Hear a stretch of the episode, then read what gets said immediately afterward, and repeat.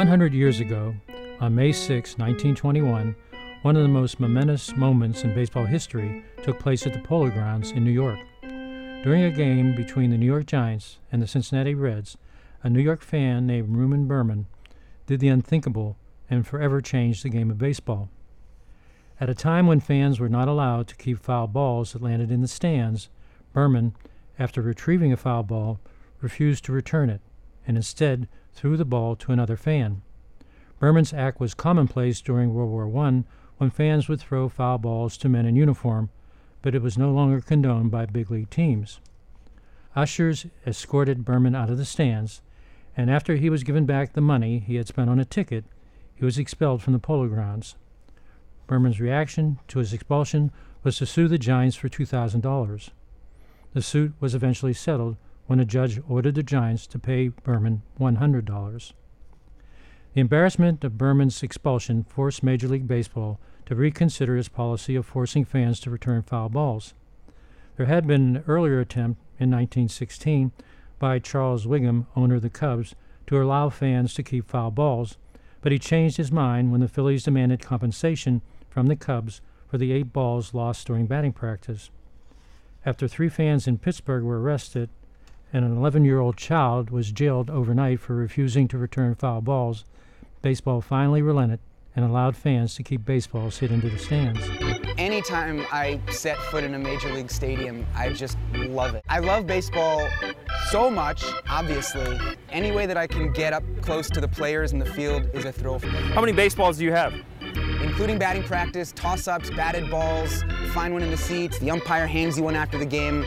10,555. When and how did you decide that this was something you wanted to do with your life? I remember watching baseball on TV for the first time when I was like four years old, seeing the cameras following balls going into the crowd, fans coming up with them and celebrating like it was the best thing ever. And it left some kind of impression on me. How much does luck play a factor in what you do? It plays a huge role. Luck is the residue of design. And I feel like that applies to me. The decision became a godsend for me and my ball playing buddies when we were growing up in working class Pittsburgh in the early 1950s. We knew the odds were against one of us catching a foul ball during a Pirates game, so we'd head out to Forbes Field in time for batting practice, pay a dollar to get into the left field bleachers, and wait for batters to hook or slice balls into the bleachers. By the time batting practice was over, would usually have a treasure trove of slightly scuffed big league baseballs for our own games. I remember watching a Pirates game with three baseballs tucked inside my pants pocket, though my buddies and I weren't done harvesting baseballs. After the game, Pirate fans were allowed onto the field as long as they didn't walk on the infield. We'd head for the dugouts, where we usually found a baseball or two that had rolled under the dugout bench.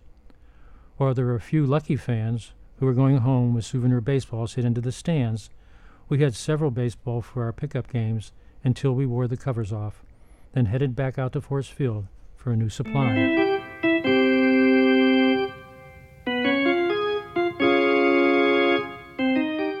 While I never caught a foul ball during a game, my baseball loving father came close.